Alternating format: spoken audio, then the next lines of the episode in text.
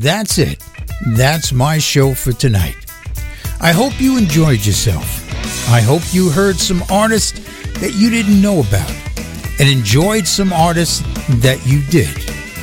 And remember, all of these artists that I played on this show are out there right now, touring and creating new original music rooted in the blues. If you want to keep the blues alive, you have to support the artists who are out there creating that new music. Because it is a living art form that is being performed every single night somewhere in the world. So, if you get a chance, stop by our website at makingascene.org. You can find out about some great new artists and the ones that we played on this show tonight. Add them to your playlist and you can discover them on our website. So, till next time, this is Lahamadou. Tech, I'm out of here. Baby, just gone away. Packed the things left home with my friend that gone lost my dog, I'm alone. Just called somebody, and he found it funny. I got knocked in the head, man, by old friends lying here, think I'm dead. Drink so long, don't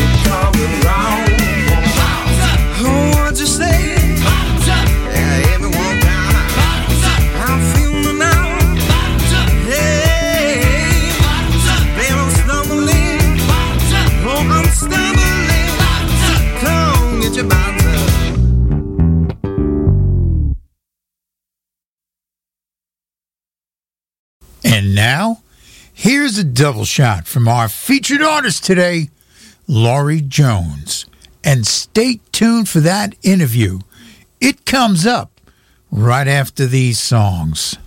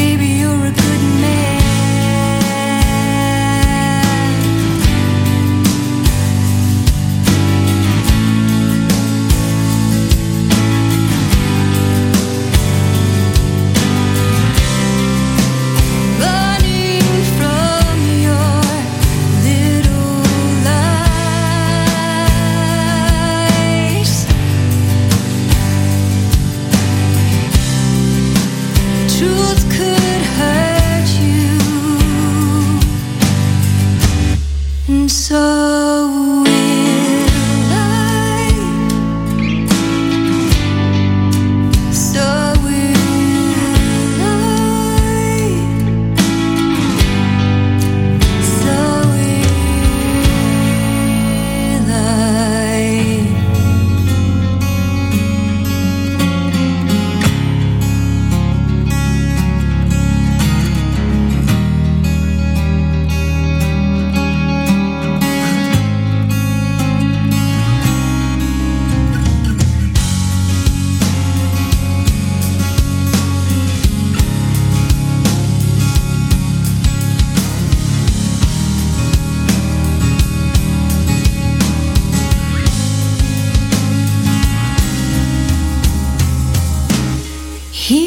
Don't rush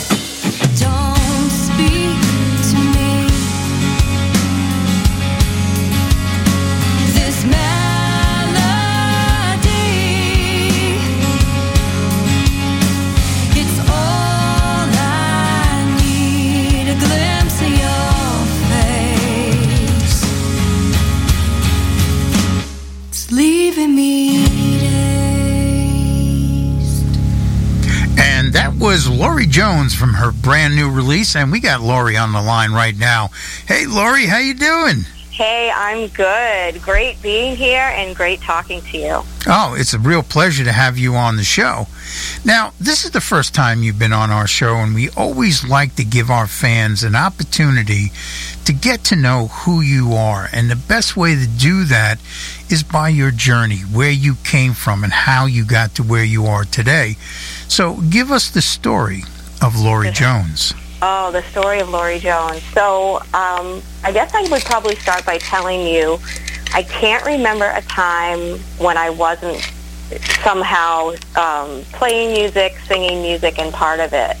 Um, so, really, at a very young age, here's something really interesting. When I was um, 12, my uh, parents, I think they were crazy enough that I went on tour with a uh, like a country group, and my grandmother was my chaperone. So when you think about a 12 year old kind of out there, already being sort of thrown into the music business, um, I've been at this for a while, and so um, you know I started writing songs. Um, I'm from Maine. I don't know if you knew that about me, but I'm from Maine. I'm from the easternmost point in the United States.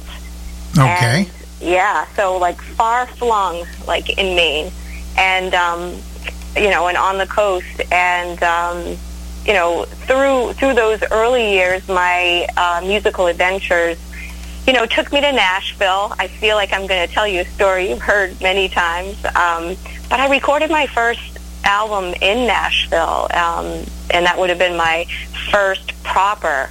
But what got me to that point is. Um, you know, when I was younger than that, I was in a band and, you know, I played a lot of cover songs and played in a rock band and I really got frustrated with playing other people's music.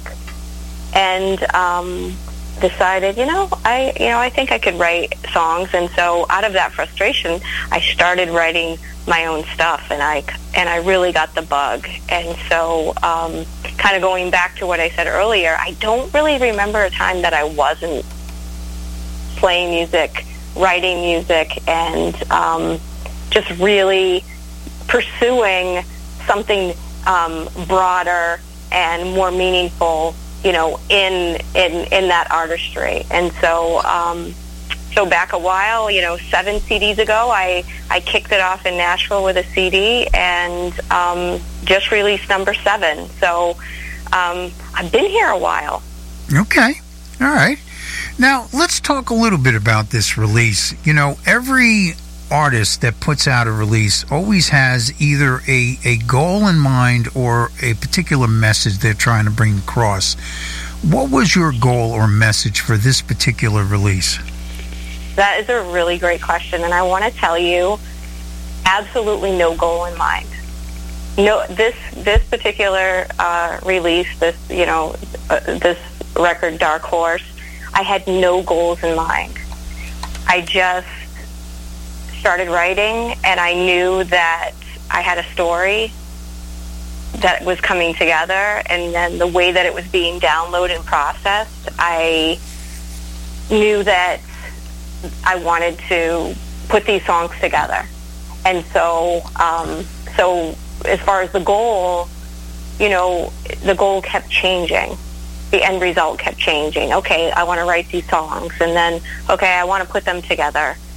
And then, you know, I'm meeting with some friends and uh, co-producers and talking to them, and next thing you know, you have a nine-song album ready to roll, which is you know, very, very exciting. But um, in short, there was no goal. It was just really um, the process of just writing this, this collection of, of songs. Okay. So it was more of a cathartic thing that you just needed to get these out. Yeah, they just they they came and um, and yeah, I, I gave life to them, I guess you would say, and then um, they were worthy of of going steps further. Yes. Okay. Well, let's talk about that process as a songwriter. Now, you had mentioned you had been to Nashville, and they have a very structured way of, you know, working as a songwriter. You know, they they have songwriting times and days, and you know they straight they they make uh, co-writing appointments, and then there are other writers that are more inspirational driven. You know, when the when the feeling hits them, they write. What is kind of your process that allows you to tap into the muse? Well, uh, I want to point out first that the the, the Nashville formula or that part of songwriting doesn't work out for me, and so um, I have a process that's that's different. I don't. It's not forced, so to speak. I don't always know it's going to happen. Um, I would say that with each album that I've put out, the process has been a bit different. Um, and so far, you know, I write these songs by myself, and I and um, and they're, uh, you know, they come in different forms in different ways. The difference with this album is that I had a, a pretty major case of insomnia, and I was waking up with melodies and and so then I would you know get up and I would think about that and I would find a way to capture and um, and then I then I would write the song. So it was different than before. But back to your initial question, you know, I'm not one that can sit in a group with a, a songwriting group and say, okay, let's roll, let's write a song.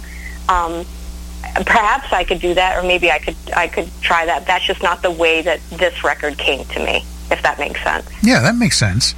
Now, um, you know, I always find that that melody and lyrics are are really functions of, of either side of the brain. You know, lyrics are very structured. They have continuity. They have uh, a story. They have meter. They have rhyme. But melody is a little different. Some writers like to work off a groove. Others like a chord structure and then others just allow the lyric to kind of dictate where the melody should go. What is kind of your go to when you go searching for the melodies? You know, with a melody, oftentimes I will, um, I'll hear a melody. For example, if I'm playing on my guitar, which is, you know, which is the instrument that I write on, um, if I'm playing my guitar, I can hear a melody and I can hear inflections. And I don't necessarily always know what the lyric might be. Um, and again, it's it's almost like you know a butterfly sort of taking off, and you want to catch it. Like okay, I, I have something that, and I need and I need to catch that. I want to keep it going. And as I'm working through a melody, I will hear words and hear inflections. Um, and so, you know, what I can say to you is it's not always the same. Sometimes I can write melodies with no lyrical content at all, and then sometimes I'll I can write lyrics spot on um, with a melody at the same time. I really wish there was like a, a science to this, but I, you know, I haven't really figured out what the formula is. It's just I'm so grateful that it does happen. Yeah. Now you had mentioned that sometimes melodies are like that butterfly that just flutters off that you try to capture, and a lot of songwriters have really embraced technology like a cell phone to capture those momentary ideas. And, and other you know home recording studios you know um, online you know writing and and you know rhyming dictionaries what are some of the tools that you use when you sit down to write I am a good old fashioned girl here where I always have my journal. So I journal endlessly with lyrics. I capture every melody that comes to me, I capture actually on my iPhone, on the recorder. It's, it's the quickest, um, it's the quickest way for me to capture those things that I think that I might lose. I'll, I'll get my recorder on. I will say, hey, you, know, whatever the chord progression is, this is what chord, these are the chords that I'm playing, and then I'll hum it out, I'll sing it out, and um, my iPhone is full of all these ideas that um, that I don't want to escape. And then once I, you know, once I've sort of captured it, captured it in that that way, which is instant, and you know, and and you know, I have that, and it's and it's uh, dated and stamped, and I know, okay, that's something I'm working on. I do get a little bit more formal once I've put a song together, and I will, um, you know, use a program, for example, like GarageBand, and um, and put a vocal and a guitar track down, and um, maybe it, sort of document my beats per minute or whatnot in order just to um, understand what the structure of the song is, and and even ask myself, quite frankly, is this a song? Is this, you know, or is this like a baby of a song that I'm going to put over here for a bit, or or am I going to, um, am, I going to keep pursuing this and, and, and see this to its end? So it's kind of, I would describe it to you as layers, kind of layers. It's like, okay, this is this is the short little. Um, I caught it on my phone. This is it. Okay, I've worked through it. Now I'm ready to commit it to GarageBand. Okay. Now, um, one of the things I think a lot of songwriters struggle with is that moment where you need to put the pen down. You, I mean, you can write the hell out of a song. Oh, yeah. Yeah, I mean, you can actually suck the life out of it. Uh, and I always look at songs as, as almost like teenagers. It has to get to a point where you need to let them go and allow the producer, the, the musicians to kind of put their fingerprints on it. What do you do to kind of determine that moment in a song's life? Yeah, I love that. I love what you what you just said about that. That um, you could you could almost ruin a good thing, right? That you have something and you do need to let it go. Um, I don't know. You know, I don't know where. You know where it lies that that you have enough trust to sort of hand that over. I will say that Dark Horse is the first um, record that I've put out that I did that. That I sort of turned over um, that creative kind of license to someone else. Um, I think that, gosh, I don't even know if I can answer that question. When can I hand it over? I guess when I feel like, um, to your point, that I'm not helping the process along any further. That that um, I, I think that sometimes simple is better, less is more, Mhm. and I can overcomplicate it. And I think when I start to feel that, when I when it when a song is being too forced, that it's time for me to let go. Okay, well, that's fair enough. Now, let's talk a little bit about uh, going into the studio. Uh, you know, having a good song gives you something to say. It's it's a you know, a, a narrative that you need to get out. But going into the studio creates an identity, not only for the song itself, but you as an artist. What is your process when you get into that environment that allows you to capture your sound? Mm. Well, first I want to tell you that the stu- going into the studio and actually recording the songs, that's the part that really freaks me out. So we need to get that out of the way. That's the part that freaks, it, it totally freaks me out because it's so permanent, right? It's like, wow, this is really important. And sometimes it just actually makes me not feel good because it's so permanent. And so um, with this new record, I have to tell you, the process was totally different um, because we were making a record during a pandemic. So it look so it looked different. It looked a lot different, and it required a lot of trust, a lot of trust, and not being able to see the people that were actually playing their parts, and it was different. And uh, prior to that, though, I'll tell you what it looked like for me, and that is um, really different ways. There's different records that I've done, and I'm going to give you an example of a record uh, just called Laurie Jones, and that was a record that the whole band played live. We wanted that live sound. We, um, you know, did everything we could to be in a room together and play. And the only, the only, um, the only track that wasn't recorded at the same time was my vocal um, I was able to do my vocal after. And so that was one approach, and I like how that record sounds because it sounds a lot like what what you would hear with Laurie Jones Band. Um, with this new record, you know, it was different and and um, probably more the approach which you had. Um, you know, alluded to would be that, you know, folks come in at different times and it's built.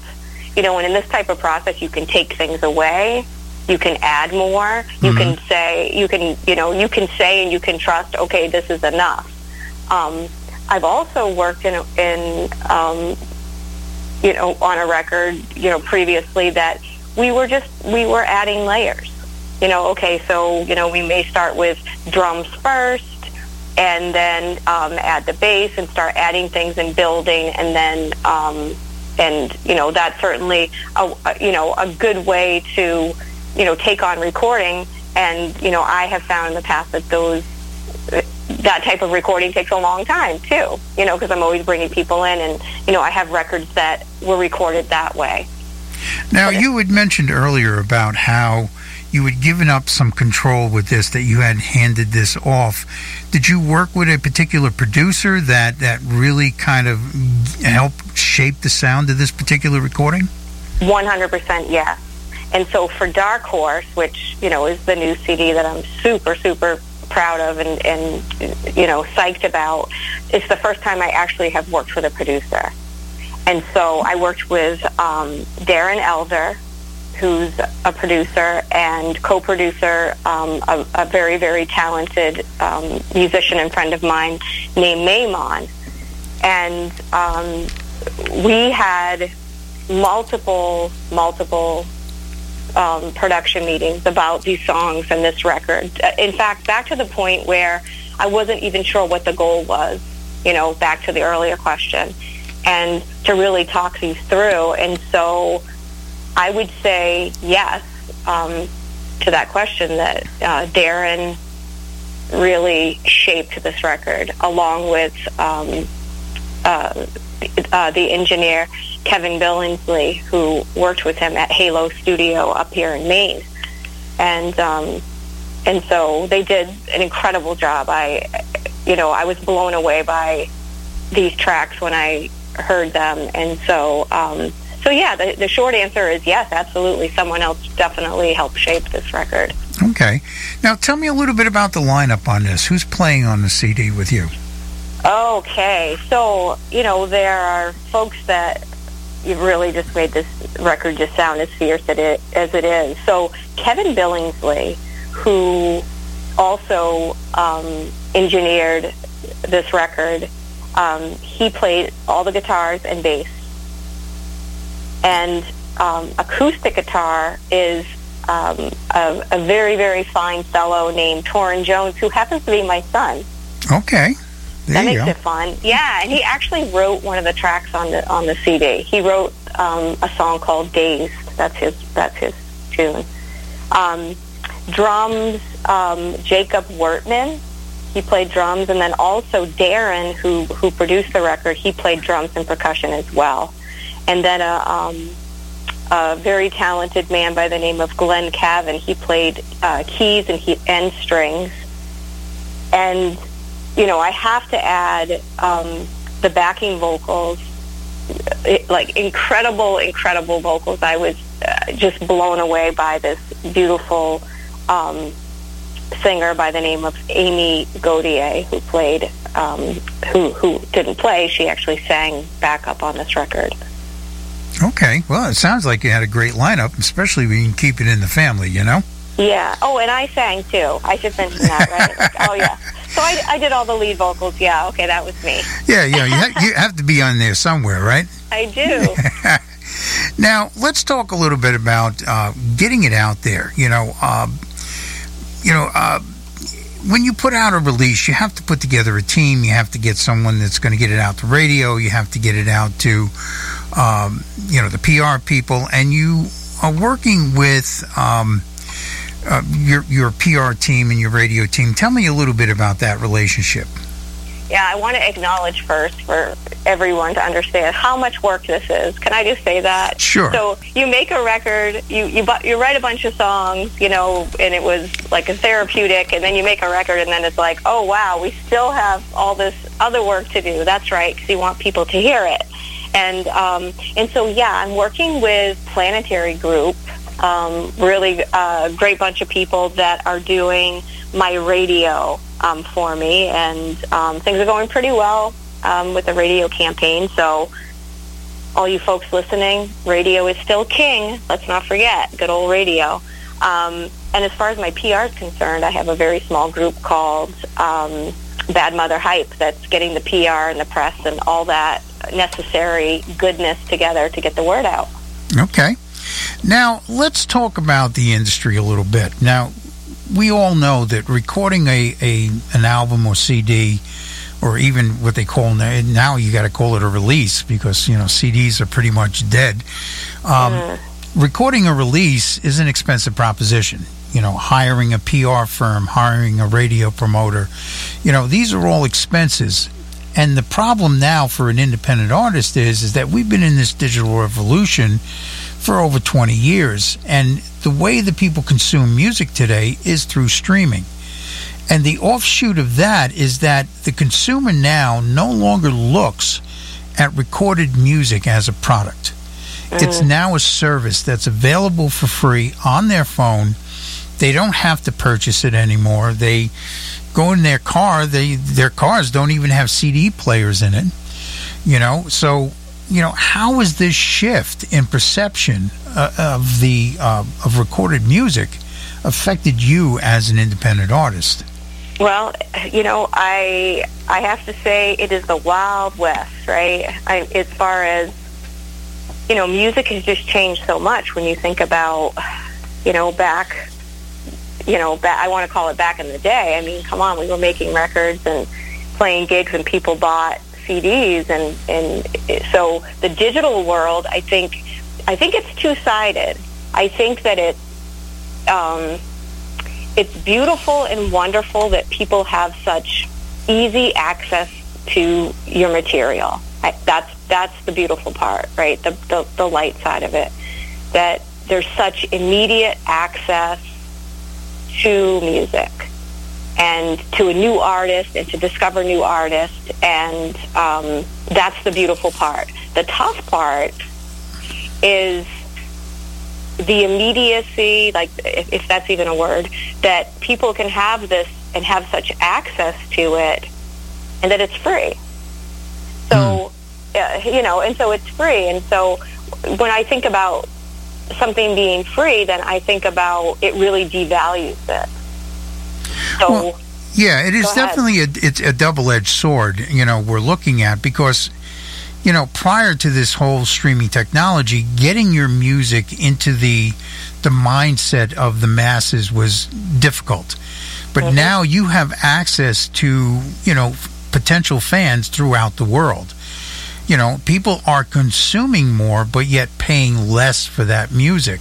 So mm-hmm. that's that's really the conundrum that we're sitting with now, you know? Yeah, it really is, and it's it's like a blessing and a curse at the same time if you want to look at it from, uh, you know, um, the value in it. I mean, again, the value for an artist i it is great because, like to your point, you can you can um, you can get this out to more fans. More fans can have access to this and, and immediate access. And the downside is the that it's not as valued, meaning someone isn't going to buy the CD.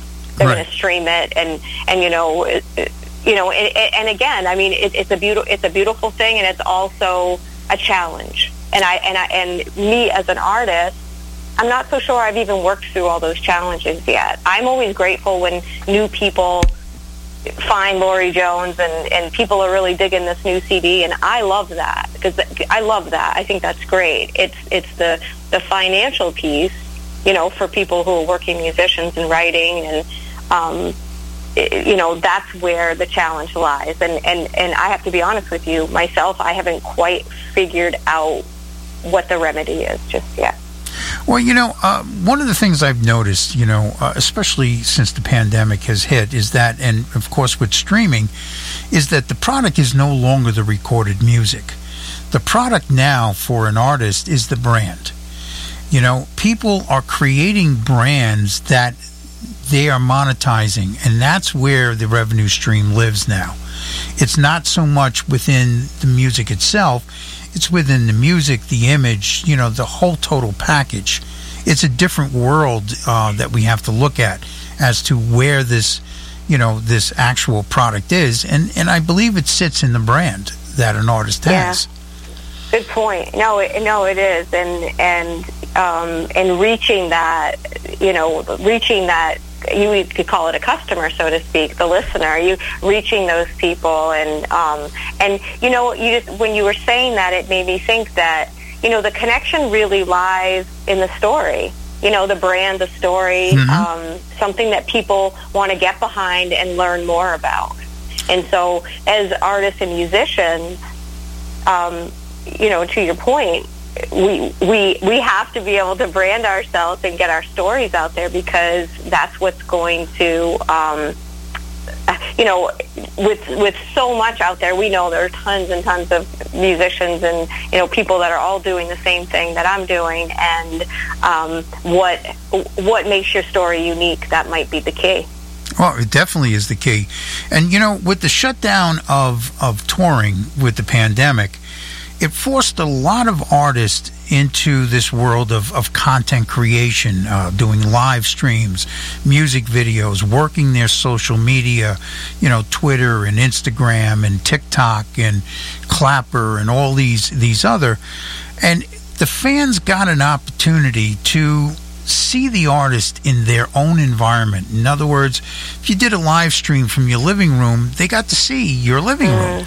You know, they got to see your porch. They got to, you know, I know a, a friend of mine, uh, Mindy Abair, who's a, a saxophone player. She was on the American Idol uh, band, you know, the and they would feature her once in a while, and she's got her own thing. She does a cooking show with her husband, you know, on YouTube, and they I got their that. own line of wines. You know, you've got um, Tim McGraw. You know, he goes up on on TikTok and finds uh, people doing covers of his songs, and he comments on it. You know, like, "Hey, love your voice, love this arrangement. You know, did a great job." Uh, you know, David Grohl was doing drum battles with an 11 year old girl drummer. You know, Yeah, I saw that. Yeah. good stuff, right? I mean, just such good stuff. But this all goes to that whole thing of branding themselves and endearing themselves with their fan base. You know, you may not be doing drum battles with David Grohl. He may not bring you on stage in a stadium show to play with the Foo Fighters, but that possibility that that could happen, that it did mm-hmm. happen to someone, is what endears people to that brand, to, to him as an artist. And I think, uh, you know, even Taylor Swift, she goes out and hunts down her super fans and then invites them to her house to listen to the new next release. You know? Amazing. Yeah, amazing. You know, First, I definitely want to have a drum off with Dave Grohl. I just want to put that out there. So, Okay. Dave, if you're listening, um, you know, w- let's see if we can get that going because I, I would lose, but I would lose very happy.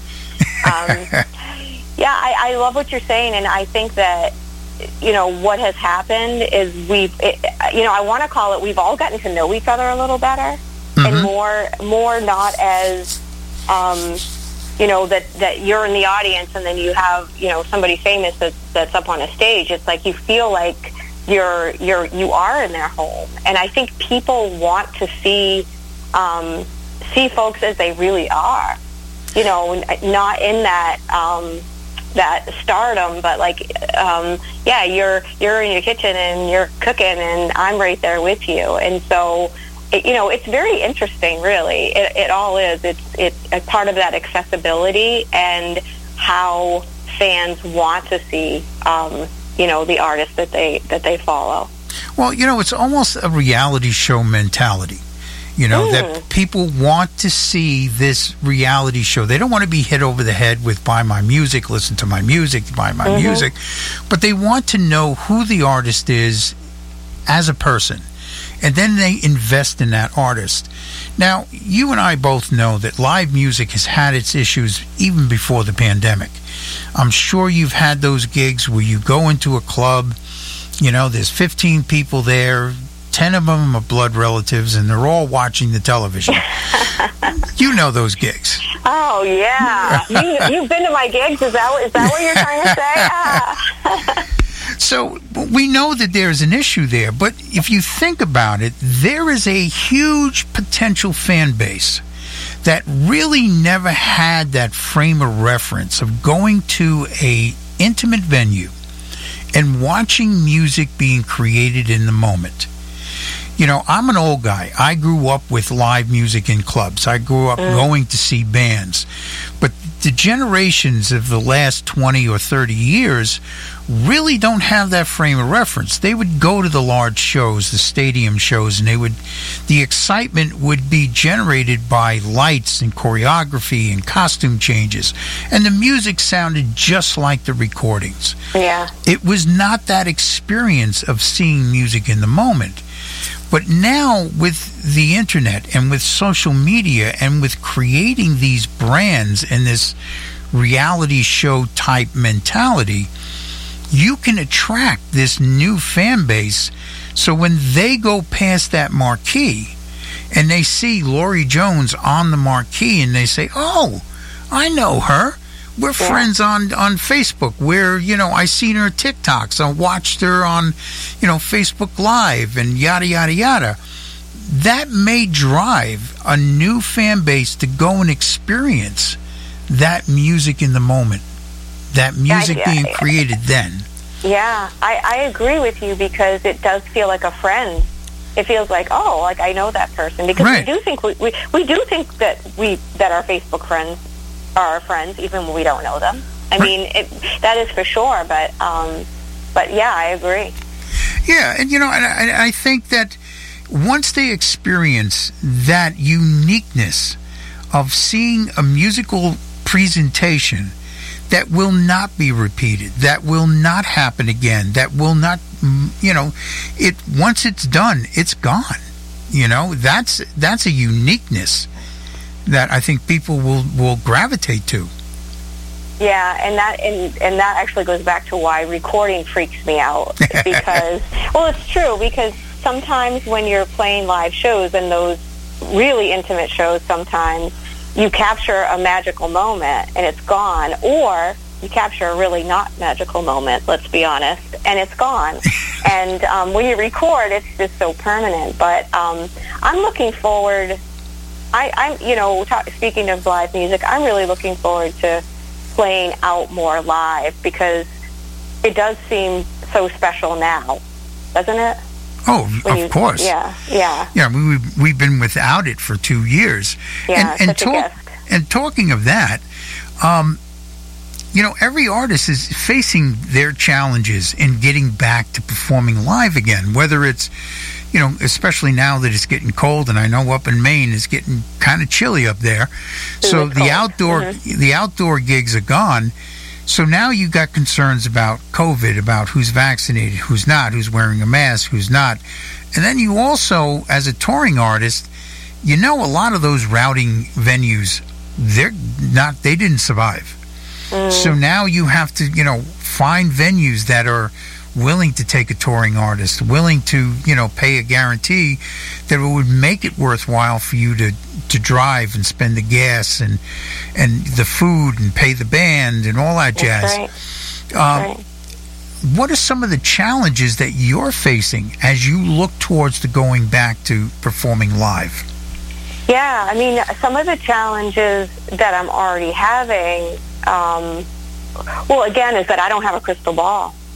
Like, I, I don't know what things will look like in the spring or in the summer. And, you know, I, I do have some shows that are booked. I have a show um, in January, and I have a show that's booked a little bit later than that, closer to the spring, which, you know, I would consider a bigger show. And I'm very apprehensive right now to put together um, any type of winter tour because of uh, because of the current pandemic and um, the new variant and all these different things. Because for one, I don't want to put a band on the road and us have to make different arrangements. And so, as I think ahead for spring and summer, fall, I would love to think um, that I could, and I and I will be putting some things together so that we can have a string of um, shows to follow up on this radio campaign. And the challenge is the unknown, not having a crystal ball on what's going to happen, and that if you put a band on the road, those you're responsible for those people, and you know, and you don't want to, you know, and you're the you're the leader of the team, and you don't want to, you know, you don't want to um, disappoint other people, and so, you know, my thought is this.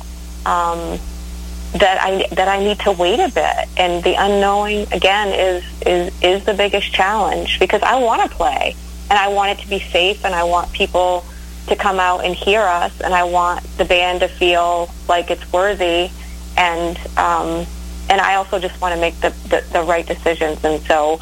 I know that answer was all over the place, but I guess that's just how I feel. I'm just so uncertain as to um, when is the right time and when would it be okay to feel secure in those decisions. Well, you know, and I agree with you. I mean, I think that is the biggest challenge. I think for a lot of touring artists is that unknown. You know, mm-hmm. we don't know what's going to happen with the variant. We don't.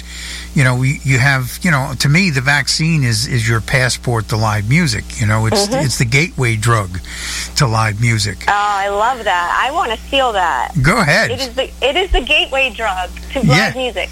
It no, it is, and I, I just have to tell you this quick little story, and that is that I played a show um, recently, and I had a blast with it. It was it was a really good show, and it was in a venue that.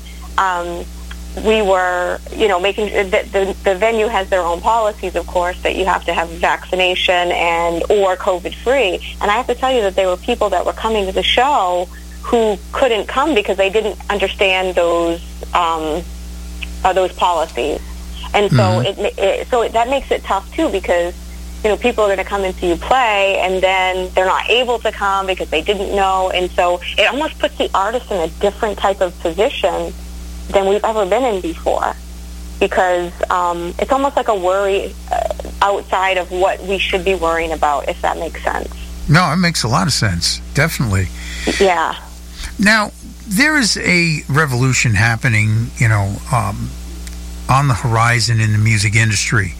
Uh, there is this world of cryptocurrency and, and non fungible tokens that are based on this whole decentralized world um, of finance, where there won't be any more large corporations like Spotify, like record companies, where the independent artists will have more control over the their art, how it is distributed, how it is compensated for, and um, as we go forward into this, what are some of the things that you would like to see as an artist um, to that would be evolved from this new technology?